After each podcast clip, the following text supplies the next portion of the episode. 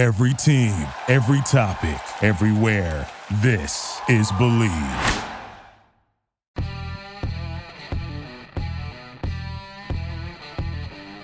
All right, nobody panic. Nobody panic. I need you all to stay calm. Everything's fine. It's only a two game losing streak. We're going to get through this. We are going to get through this. Eight days off. Yeah, they got to win. There's still some rust there, but it's okay. Everything's going to be fine, right?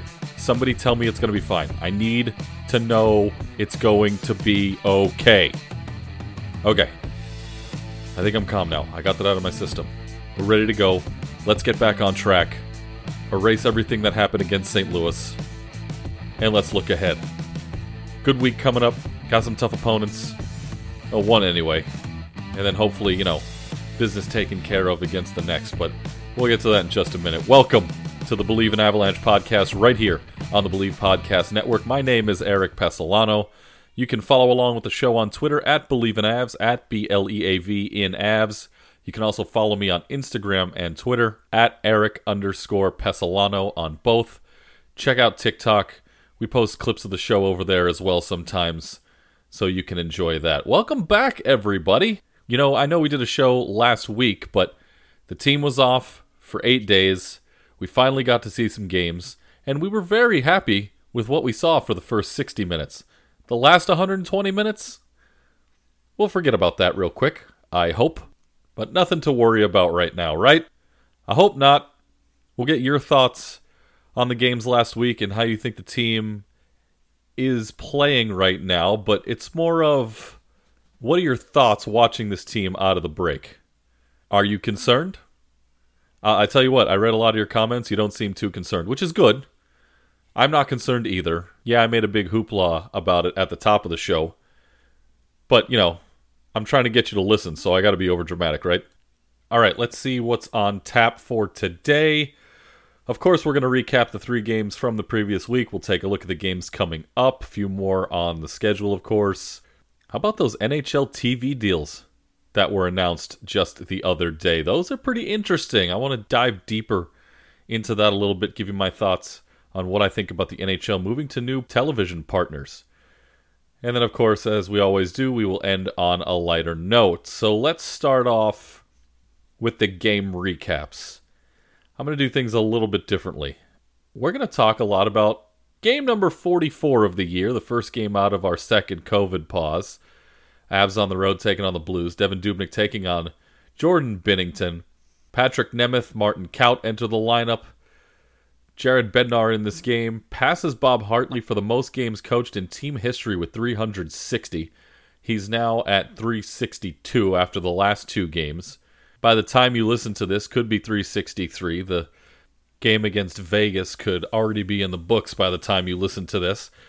This would mean that by the end of the weekend, after the two games with San Jose are complete, this man will have coached one game for a full year's worth.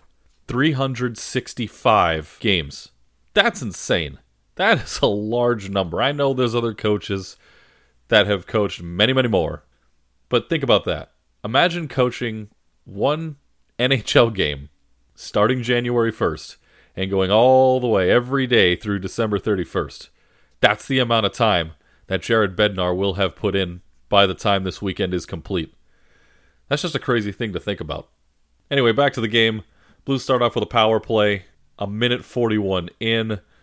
Brandon Saad headed to the box for that one. Bellemare nearly came away with a shorthanded chance.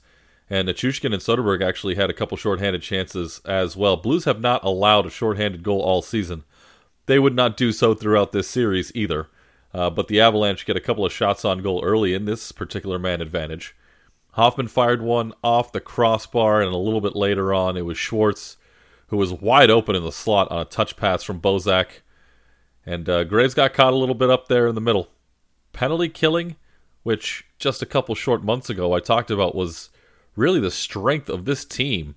And you heard Marc Moser talking about it on the TV broadcasts on Altitude that the team took a slide in the rankings for penalty killing because they were off, so they slid down the list a little bit. But in reality, they come out and you watch Which I, I should say, he's right. That did happen, but there's a little bit more to that where you look at this team now coming out of this break, things are slipping. We thought Patrik Nemeth was going to be a guy who'd come in there to help with the penalty killing unit, and so far his appearances have been less than stellar. I could go a little bit more harsh than that, but I'm going to be nice because he is back with the team, but there's still a different group of guys out there than he was with still trying to gel, still trying to find his way in his first game here with the Avalanche. Or I should say, back with the Avalanche. So they give up that power play goal. Pretty rough start early, but uh, they are able to draw a penalty after Faulk was called for high sticking against Jost. MacKinnon had a nice play to back check and stop a breakaway, and then you see, you know, these shorthanded chances coming left and right as the game began. Nate had a couple of shots toward the net too on the power play, but a few of them can't get all the way through, so it started off okay. It was a decent power play. They didn't score, but the end of it was just a nightmare. O'Reilly forced a turnover. He created a chance. He couldn't get it on target. This guy, I mean, everybody is all over Ryan O'Reilly right now, as they should be. He's playing like an MVP candidate. He's not an MVP candidate for this season, but right now, this past week, and a, a lot of the weeks throughout the year, but just not enough. Ryan O'Reilly playing like that Hart Trophy candidate, at least in the last week against Colorado. And, you know, maybe there's a little bit that comes out of you when it's the team that traded you that you want to go out and you want to show them, like, hey, why'd you trade me? And he made him pay for it in more ways than one. We'll get to that in a little bit, of course. But Soderberg had a backhand chance. Binnington turned it away. Got another chance a little bit later on a mini two on one in front after a defender fell down at the blue line, but uh, he couldn't bring it around to get a shot off. And then Dubnyk had to make a couple of stops. Blues were taking a lot of long shots on net. They were just trying to throw anything they could at Dubnyk, who was making his second start with the Avalanche. Then the Avs were able to find the back of the net before the period was over. 31 seconds left in the frame. Brandon Saad was able to find some space and is left all alone for a five hole backhander to even things up. Jost put it right on the money, too, from the boards. And we end up 1 to 1 after the first period. Avs out shooting the Blues 9 7. They were out hit. What else is new? And then we go to the second period. Parayko called for a delay game, puck over glass, just 27 seconds in. Makar tried to wrap around. Kadri had a near side shot that didn't really go. Timmins' backside try somehow miraculously turned away by the defense. I'll never figure that one out. And eventually they're unable to score. But Jost was able to draw a call, and Avs went back to the power play. Burakovsky took his own rebound off the end wall and poked it past Binnington behind him. The entire power play here, sharp, start to finish. This is the power play unit we want to see. Makar and MacKinnon were able to get a couple of assists on the play. So it's 2 1 Avs. Uh, Dubnyk made a save on Kyrou, kept it out during the subsequent scrum. So he was able to keep the game still at 2 to 1 with the team in the lead. But then the Avs go on a power play again, done through the puck over the glass. Second time the Blues have done that in the game, and then they almost did it again a little bit later, 20 seconds in, as a matter of fact. Could have been a 5 on 3, but it was ruled to have been deflected and skipped off the glass. MacKinnon raced in. He had a shot off. Didn't go. One timer by MacKinnon was turned away a little bit later on again. Avs do not score on the power play. So at this point, they are one for three in the period on the man advantage. And the Blues are getting themselves in trouble with penalties. And my, how the turntables have. Well, you get it once the other two games rolled around. Girard somehow put together his own firing squad. Binnington stopped one. Defense got in front, stopped the other. Then Makar had a wraparound chance. He tried it again. He's going to get one to go one of these days. And then near the end of the period, too many men on the ice for Colorado. Avs killed off pretty quickly, and Soderberg then gets called for holding. Penalty carried over, and then the Avs were able to kill it off there as that third period began. So after two, it's 2 1 Avs. They got that power play goal to give themselves the lead in the period. Blues could not score on their power play in the second frame. Ended up being a four on four after a Landeskog holding call, and then Schwartz was called for slashing. Turned into the fifth Avs power play early in that third period. Girard gets called for holding. And now you're looking at the Blues getting their third power play in a period. So penalties were ridiculous in this game. And then Burakovsky got the layup on the backside after MacKinnon was able to draw in the defense to the corner. Landeskog pushed it over, easy finish, second goal of the game for Burakovsky. Avs lead it three to one. Blues come right back. Schwartz gets a little softy to score through on Dubnyk. It was deflected. He was upset about it. He knew it should have been turned away, so now it's 3 to 2. Tarasenko a little bit later had a great look in front, airmailed it straight over the net. Looked like it had a pretty good chance to go. With Dubnyk a little bit out of position. Blues start to pick it up. They get a push to go with about three minutes left. At this point, you figure Binnington's going to come out of the net. He did with a minute 45 to go. Blues have nine six on five goals this season. That's when the goaltender was pulled either in late game situations or during delayed penalties. But then Bellemare, wide open, gets the layup on the empty net goal. MacKinnon and Landeskog pick up a couple of easy assists there. Avs get a nice road win after being off for eight days, four to two, the final score. Two goals for Burakovsky, three assists for MacKinnon, two assists for Landeskog. Those are your three stars in order. One, two, three. And for the fourth straight season, your Avalanche have clinched a postseason berth, and they win the season series against the Blues at this point because they'd already won five out of six against St. Louis with only two to go. The one thing you did not want to see happen was for the Avalanche to end up in a scenario where the series turned out to be 5 to 3. 5 1 and 2 would have been okay. 5 2 and 1 would have been fine. And to be honest, in the long run, 5 and 3 is okay as well. But not after you led the series 5 to 1. Cannot let them come back and take each of the next two games in regulation. Well, my friends, spoiler alert. You already know what happened. The next game, Dubnyk Binnington again. Schenn gets called for high sticking really quickly. Another early power play for the Avs, 31 seconds in. Bortuzzo then got called for roughing Landeskog. That was the one where he checked him across the face. Should have been a high stick because he, well, hit him with the stick in the face and he drew blood. Should have been a double minor. At this point, I'm, you know, full transparency. I'm on Twitter a lot during the games. I want to hear what you have to say. I want to hear what the beat writers have to say. And I want to hear what they're saying on both sides. I want to hear the Avs support staff, I'll call it between fans and writers. I want to hear what their thoughts are. I want to hear what the Blues fans and staff have to say. I have never seen anything more night and day on a call that was so blatantly clear. Yes, I understand. I'm part of the Avalanche quote unquote staff. They don't pay me. I don't cover the team in any official capacity. I do this podcast to give you something to be entertained with. You can hear my ranting and raving about it. So, yeah, you can say I'm on the side of the Avalanche very clearly. However, a guy takes a high stick off the face, his nose is bleeding, not through a nostril, but on the outside of the bridge of his nose, gushing blood, gets a two minute roughing minor. It's a textbook high sticking for a double minor, and I'm seeing Blues Twitter and some of their beat writers saying that's a soft penalty and should have been no call. Are you kidding me? The guy's out there losing half a pint out of his face after he took a stick up there. He gets a two minute minor call, which was the lightest potential call that could have been made on that play. There was no way on earth they weren't going to call a penalty. But to not give the extra two minutes for the blood, I mean, come on and I, and I get it. There's a lot of times where you can tell that maybe intent wasn't there. So maybe you do the lesser of the penalties that can be given because it wasn't that bad, but you have to call something. You feel like that's what the official did here. Except it was very clear what happened. The stick went up high into the face of Gabriel Landeskog. The man started bleeding. Do we have to start reviewing for penalties like this now? judgment calls. And yes, they're judgment calls. This is a judgment call. You can argue all you want that judgment calls are not reviewable. I've argued about it for months and months and months. You've heard me say it on the show several times that everything should be reviewable. Everything. Judgment call, I don't care. Let them see it again and see if they would have called it differently. You don't want to do it for every single play in a game. You want to limit the amount of times it's done. But when things are very blatantly missed, Go back and look at it. That's all anybody's asking you to do. I had an argument.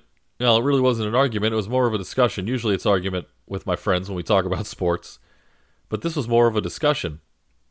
Never in the history of any sport have fans been upset that an official went back, looked at a play, and corrected it to the right call. There are times when you may be on the wrong end of the call, and you end up not getting it to go in your favor. But you're not mad at the officiating crew for getting it right. You can say you are, but it's really an empty feeling. You know it. I know it. Everybody knows it. You're not really upset at the official for changing the call to what it should be. More importantly, if it's one call in a game and 30 other teams, or I guess 29 other teams, are seeing this call, and it gets changed to what the accurate call should be, 30 teams are going to be happy that the right call was made. And the one not happy is going to be the team who it goes against. But you know how coaches and players are. They're going to politic for every little call they can. Are they really upset about it? Probably not. Sometimes they are. But in a case like this, if it went to review and they ruled it to be high sticking and a double minor because blood is so very clearly coming off this man's face, did you really think Craig Berube and the Blues were going to be upset about it? They were going to argue it. I'd imagine they'd argue it. But when they go in the locker room after the game, are they going to say, wow, I can't believe they changed that to a high sticking call? No. That's not going to happen because they know. During the game, they're going to try to get every call to go their way. That's a coach's job. That's a captain's job. Politic those officials and try to get every call to go your way. You know you're not going to get them all. This being one of them. How this play was ruled a two minute for roughing, I'll never know. And in the grand scheme of things, it's really not going to matter. That one call isn't going to matter. The issue is what happens when this happens in game seven of a Stanley Cup final? Or rewind to just a couple years ago Vegas and San Jose in the conference semifinals. They go to a game seven. Vegas has a huge lead. And then Pavelski gets drilled. They call it a roughing major and a game misconduct. Knights go shorthanded. Sharks put all those goals in the net. Bang. They win in overtime. Sharks advance. Knights go home. Yeah, I get it. You can argue, oh, well, you could have not given up three goals on that kill. Absolutely. Absolutely. And you are right. You are absolutely correct, those of you who argue that point. But the original point is was it a major penalty, or did we make a call based on what happened to the player? That he fell awkwardly and landed in a position that basically split his head open. Was it the crime that caused that, or the fact that he lost his footing? Should you be able to go back and look at that? Yes. Yes, you should be able to. Go back and look at that. Could you imagine what would have happened in that series had they gone back and looked at that play and said, oh, you know what? He actually stumbled and lost his balance. He wasn't drilled in the head. It's a two minute minor. Unfortunate for Pavelski that it ended up the way it did. It's not a five minute major. And after that first goal would have been scored on a minor penalty to make it three to one, they don't get two other chances up that many men, or up a man. They have to go out there and battle and try to get another power play. And that wasn't the case. And I know I may be making a bigger deal out of all this than what will inevitably be just another call in another game in the regular season that really doesn't matter. But the issue is when it comes down to a big moment, and a call like this happens, you should be able to review it. You should be able to go back and look at tape. Get the call right. Let's move along. So the Avs go up five on three after Bortuzzo gets that call. Makar blasts one from Burakovsky and MacKinnon, and they're able to get on the board quickly. Made it one to nothing. This was the Saturday game where it looked like everything was going their way. Landeskog all alone in front. He scores after Makar circles the net, and Landeskog is found wide open in the middle. MacKinnon gets an assist again. So two goals in the first three minutes and one second for the Avalanche. 13 game point streak for Nathan MacKinnon. Everything is right with the world. Avs are just going to cruise through this one. Right? Right? Bueller? Oh boy. Jost comes off after a collision in the corner. Looked like he jerked his neck when he hit the boards awkwardly. Ended up coming back to the game later on, but in the middle of all this, the Avs were just boat racing the Blues. And then there was a turnover. Sammy Blais rung one right off the post. Toews came down Main Street, turned away by Binnington. Tarasenko tried a power move around Toews, and Dubnyk was able to stuff it away. And then the own goal that we hadn't seen in quite some time comes back to haunt us. As O'Reilly outworked everybody in the corner, honestly, and just banked it right in off of Toews. 2 1. And that's it. From that moment forward, this series was done. This three game series. O'Reilly embarrassed every single player in the burgundy and blue on his second goal. Dubnyk was way out of position. The defense is diving all over the place. They looked lost. A five minute span of just absolute hilarity from this team. No other way to say it, and I'm embarrassed too. I was embarrassed as a fan to watch the rest of this game. I was. Doesn't mean I dislike the team. Doesn't mean I think all hope is lost. It's just one of those moments. And you know what? In the long run, it's going to end up being one of those moments in a regular season where we may never even remember it.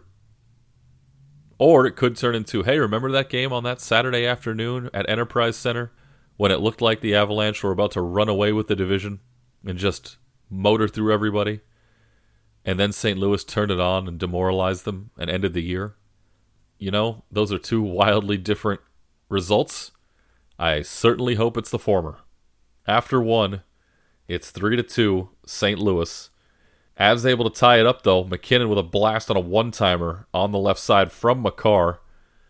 Nice job by Burakovsky here as he started up from the right side.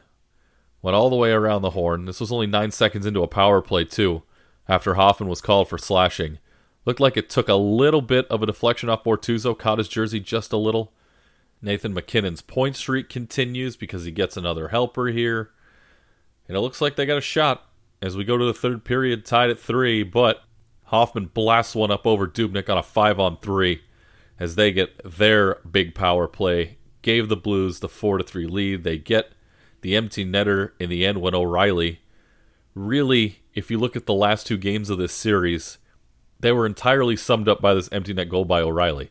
Throws it off the boards to himself, gets around three Avalanche, puts it into an empty net from just beyond center ice. And that's all she wrote. Blues win it 5 3.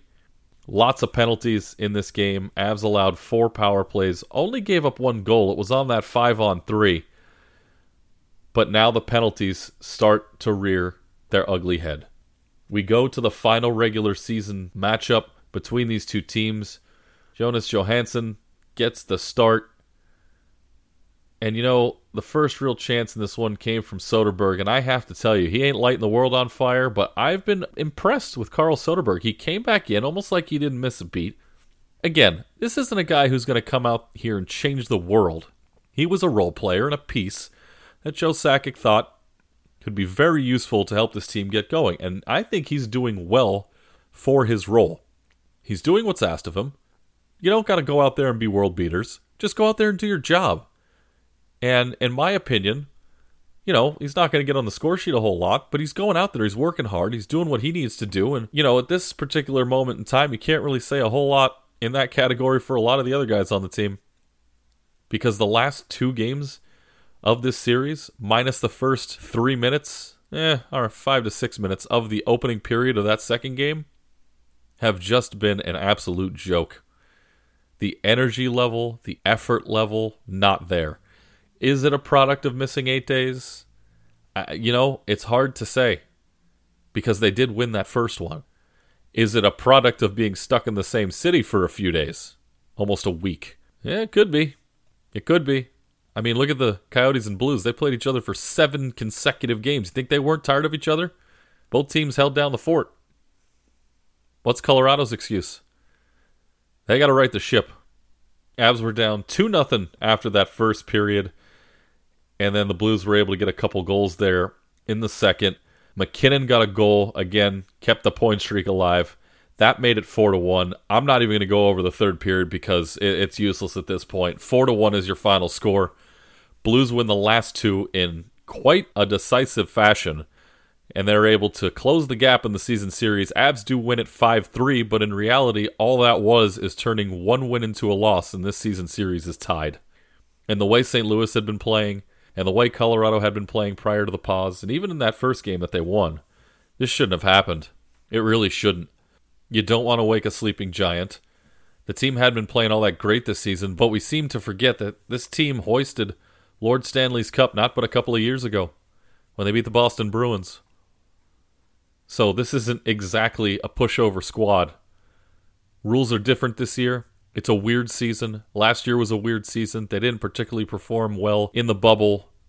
nor did they here in the first two thirds of the season or three quarters of a season.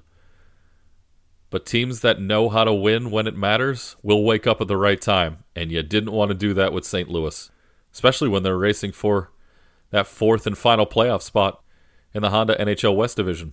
We'll see how it all turns out, but this was not a good performance, and the Avalanche need to wake up. And that includes Nathan MacKinnon. That play where he brought it into the zone and tried to do something cute with the puck like he always does, you know, every now and again, it's okay. It's okay to do that stuff, especially with his talent. Sometimes it's a little bit of overkill. This was one of those times. He lost the puck, turned it over, and just gave up on the play. Flat out gave up on the play. And that's the kind of stuff you do not want to see. You don't want to see the best player on the team just stop. I don't care who you are, I don't care how much money you make. When your best player does little things like that, that's when the rest of the team starts to slack off. And again, maybe I'm making a mountain out of a molehill. I seem to do that quite often on this show. And maybe it's just my frustration seeping out, you know, through all the seams. But something's got to change.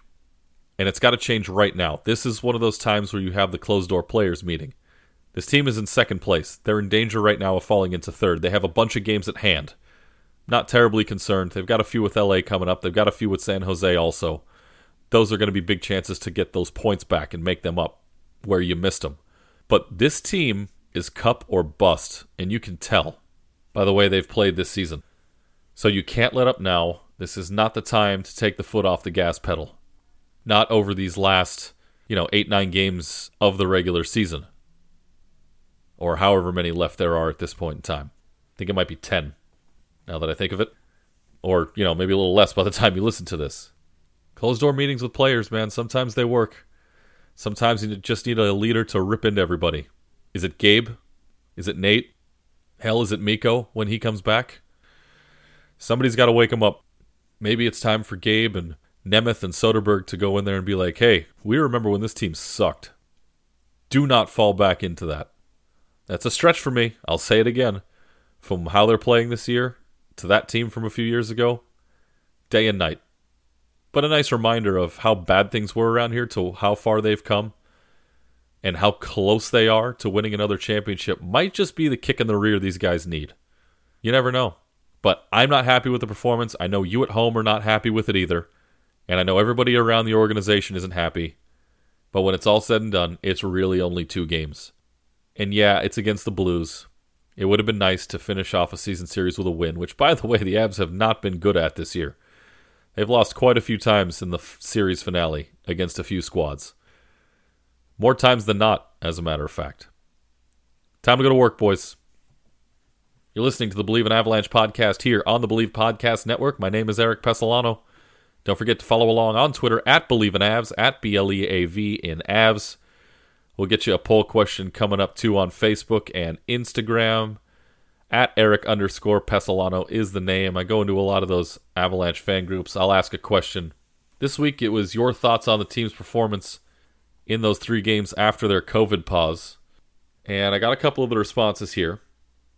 So let's go ahead and take a look at what you think the team's performance looked like. I'll start with Paul Wally. And I apologize if I'm pronouncing that incorrectly, but simply put, he says, without Rantanen, Saad, and Donskoy, they haven't been the same team who were all dominating before the COVID break. We need all three of these players plus Grubauer in goal back and at 100% during playoff time. Yep. You said simply put, you weren't kidding. Keith McFarland says sluggish return, very sloppy getting out of the D end. Playing a team hungry for a playoff spot while our team is already in really doesn't help. I think the last two games showed me they are taking a short mental break, thinking they were already in. That could be two. They've already clinched a playoff spot. They know they're going to the postseason, but you want to get that number one seed. Everybody wants to win the division. Home ice throughout. Be real nice to have a lot of people try to come through Denver to win some games during the postseason. But there's also a little part of you that sometimes says, hey, we're in. If there's a couple nights that things don't go well, hey, so be it. But you can't make it a habit.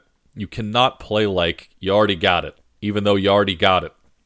I'm talking about a playoff spot. You got to keep going. You got to keep going. Adam Spitzig says, MacKinnon continues to make his case for the Hart Trophy, continuing his 14 game point streak. And that's all he has to say about that. Where was Adam before I went on a rant about 20 minutes ago about how upset I am about the team's last two games? He's on team. Don't worry about it. We got Nathan MacKinnon, the best player in the world. I love that. And maybe that's some of the positive attitude they need as this season moves on and continues. We'll post more questions as the year goes on, asking you your thoughts about the team. Who knows what it's going to be next week? I mean, with the schedule coming up, we'll see how they perform. That's where the questions usually come from. Let's take a look ahead to the next four games coming up for the Avalanche. Maybe they were overlooking the Blues a little bit, knowing the Golden Knights were coming up on the schedule. Avs going to be in Vegas on Wednesday night, 7:30 puck drop Mountain Time, and then Friday, Saturday back to backs for Colorado. Back at home at Ball Arena, taking on the San Jose Sharks. 7 p.m. Mountain Time Friday, 6 p.m. on Saturday night, and then Monday night, 8:30 Mountain Time. They'll switch venues. They'll head to SAP Center in San Jose for a pair because they're going to play Wednesday as well, 7:30 Mountain Time on Wednesday. So Knights, Sharks, Sharks, Sharks. Then two against the Kings, the season finale against the Golden Knights, and two back at home against the Kings, ending on May 13th, and that will conclude the regular season. Obviously, that schedule changed a little bit. If you look at the reschedules, the game from April 26th at Vegas is now May 10th. That's the one near the end of the year. April 16th and 18th against the Kings are now May 12th and 13th at Ball Arena. Those were the rescheduled games because of the COVID pause. And we talked about it on the show last week. We figured they would tack them all on to the end of the regular season, which they did. Because they did that, and because the Canucks had to have some games moved around, uh, so did the Blues and Wild. They actually had four games between the two of them get shuffled a little bit, and then a Knights Sharks game had to be moved to accommodate. But knowing now that all these games got added on to the end of the regular season, that's going to mean the postseason is probably going to be pushed back a week, maybe a week and a half. The NHL announced this a few weeks ago, saying, We don't really know the start date of the Stanley Cup playoffs yet. I think at this point in time, they have a pretty good idea, but you don't know what's going to happen the rest of this regular season. Still 10 games to go for Colorado. A lot of other teams have around six, seven, eight in that realm. They have a pretty good idea when it's going to start, but you still got to be diligent. You still got to follow those safety protocols to make sure that there is not another postponement of games during the regular season that'll affect everything. They're so close, so close to the finish line for the regular season. So that's a look ahead with the schedule changes coming up here over the next week. The last big topic I want to talk about is television. NHL announced that a seven year agreement was reached between the league and Turner Sports. You know them better as TNT, TBS, sometimes truTV. I'd imagine that'll be an overflow network at some point, probably during the playoffs. So the NHL will move away from NBC at the conclusion of this regular season, and next year will move to ESPN and ABC as their primary television broadcaster and internet streaming service. Turner will be secondary. This includes TNT, TBS, and HBO Max, which is going to have some streaming rights involved in there as well. HBO Max works with Turner on a lot of projects, so that's not entirely a shock. My question on this podcast, if you want to reply on Twitter at Bleav in Avs, or you can send it to me at Eric underscore Pesolano. You can send it on Instagram, send it on Facebook. I don't really care. What are your thoughts on these TV rights deals? I'm going to give you mine. If you respond to me, I'll read them on the show next week. My take is this could not have happened at a better time there are a lot of folks who remember what the NHL on ESPN was like back in the day. The relationship ended rather sourly when the lockout happened back in the 04 season. The league knew they were headed to a work stoppage, and so did the network. And as soon as they did, ESPN at the time had to make a decision. We're going to lose a full season of this, and who knows when they're going to come back. So they dumped it. They got rid of the contract. That's just a good business move. Since then, everyone has complained about their coverage of the NHL. Rightly so? I would say no. You have to look at it from a business standpoint because that's what the entertainment industry is, and sports are entertainment, ergo, sports are a business. We say this all the time. You have to look at it as ESPN takes care of their properties, just like every other television network. They're going to lead with the NBA. They're going to talk about LeBron James. They're going to lead with the NFL, especially the NFL is king. They have Monday Night Football. They're going to have a Super Bowl coming up soon. They're going to flex schedule Monday night games now coming up. That's the primary deal. Prime time games. You're going to take care of the leagues that are taking care of you. And since the NHL wasn't part of the family for all those years, from 2004 up until now, guess what? You're going to see a lot of SportsCenters coming up that are going to lead off with Stanley Cup playoff action. And you're going to have a Wednesday night with a, oh my goodness, did you see what happened in the Panther Stars game last night? It's going to happen, folks. The West Coast SportsCenter that starts at 10 p.m. out here, Pacific time, is going to lead off with some Kraken highlights at some point, especially their inaugural game. You're going to hear about that first. I guarantee it. Unless something crazy major breaks in the sports news world that night, it's going to lead off with the Kraken highlights from their inaugural game. I don't even care what the score is. Hockey's in Seattle. ESPN's got a Pacific Time SportsCenter. They're going to lead the show with it. And the NHL is going to get the care they deserve again because they're part of the family. They were not part of the family before. And I think a lot of this is owed to the streaming contracts with Disney, who is the parent company of ESPN and ABC, having a controlling interest in BAMTech, which runs Major League Baseball's streaming platforms and the NHL streaming platforms. You've been able to watch NHL games on ESPN Plus the last two seasons.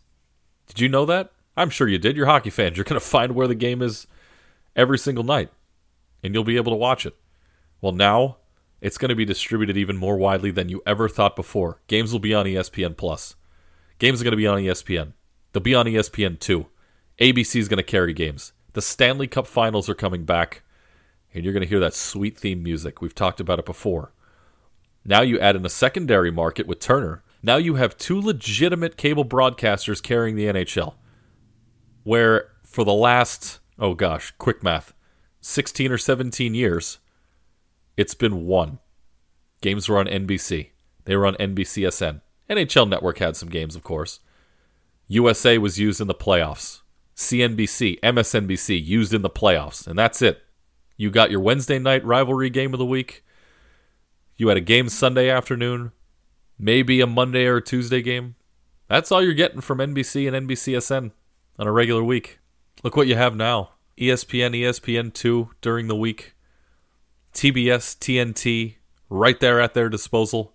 Guys, we're looking at maybe four to five nights a week with an NHL game on television. Maybe a little bit less than that, but it's certainly going to be more than it was. And I'm saying four or five days. That's not four or five games. There could be double headers.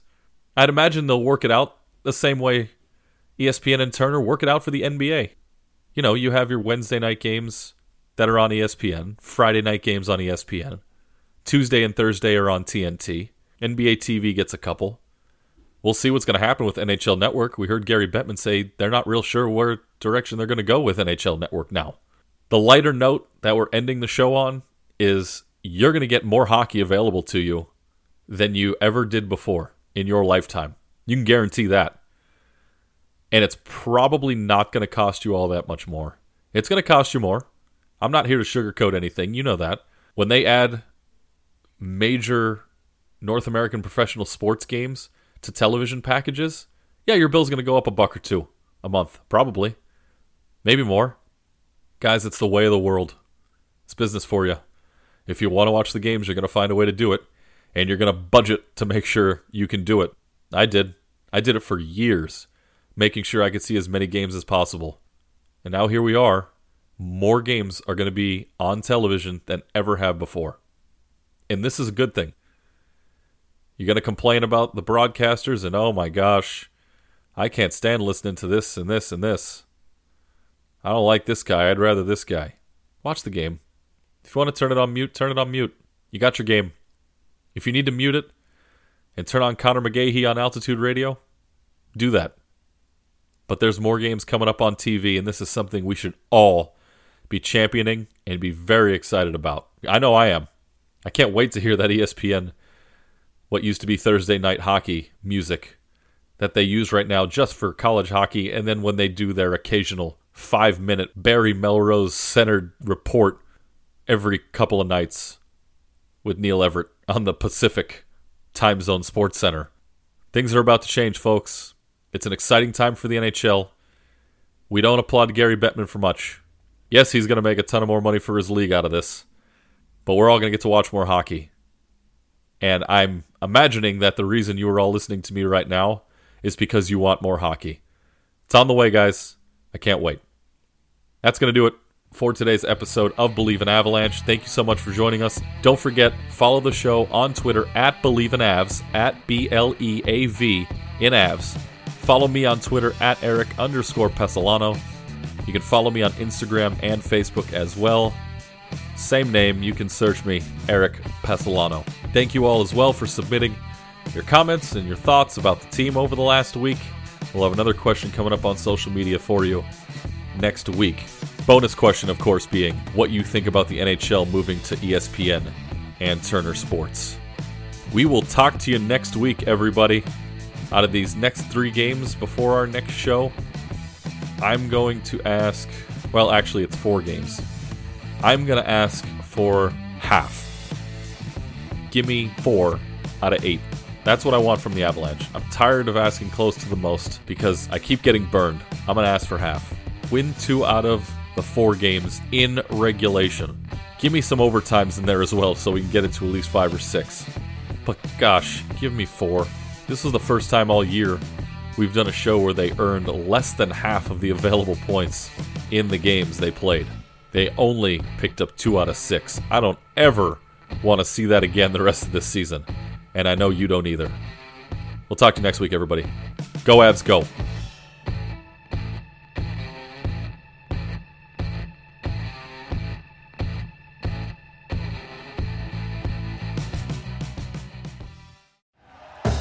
Thank you for listening to Bleav. You can show support to your host by subscribing to the show and giving us a five star rating on your preferred platform. Check us out at Bleav.com and search for B L E A V on YouTube.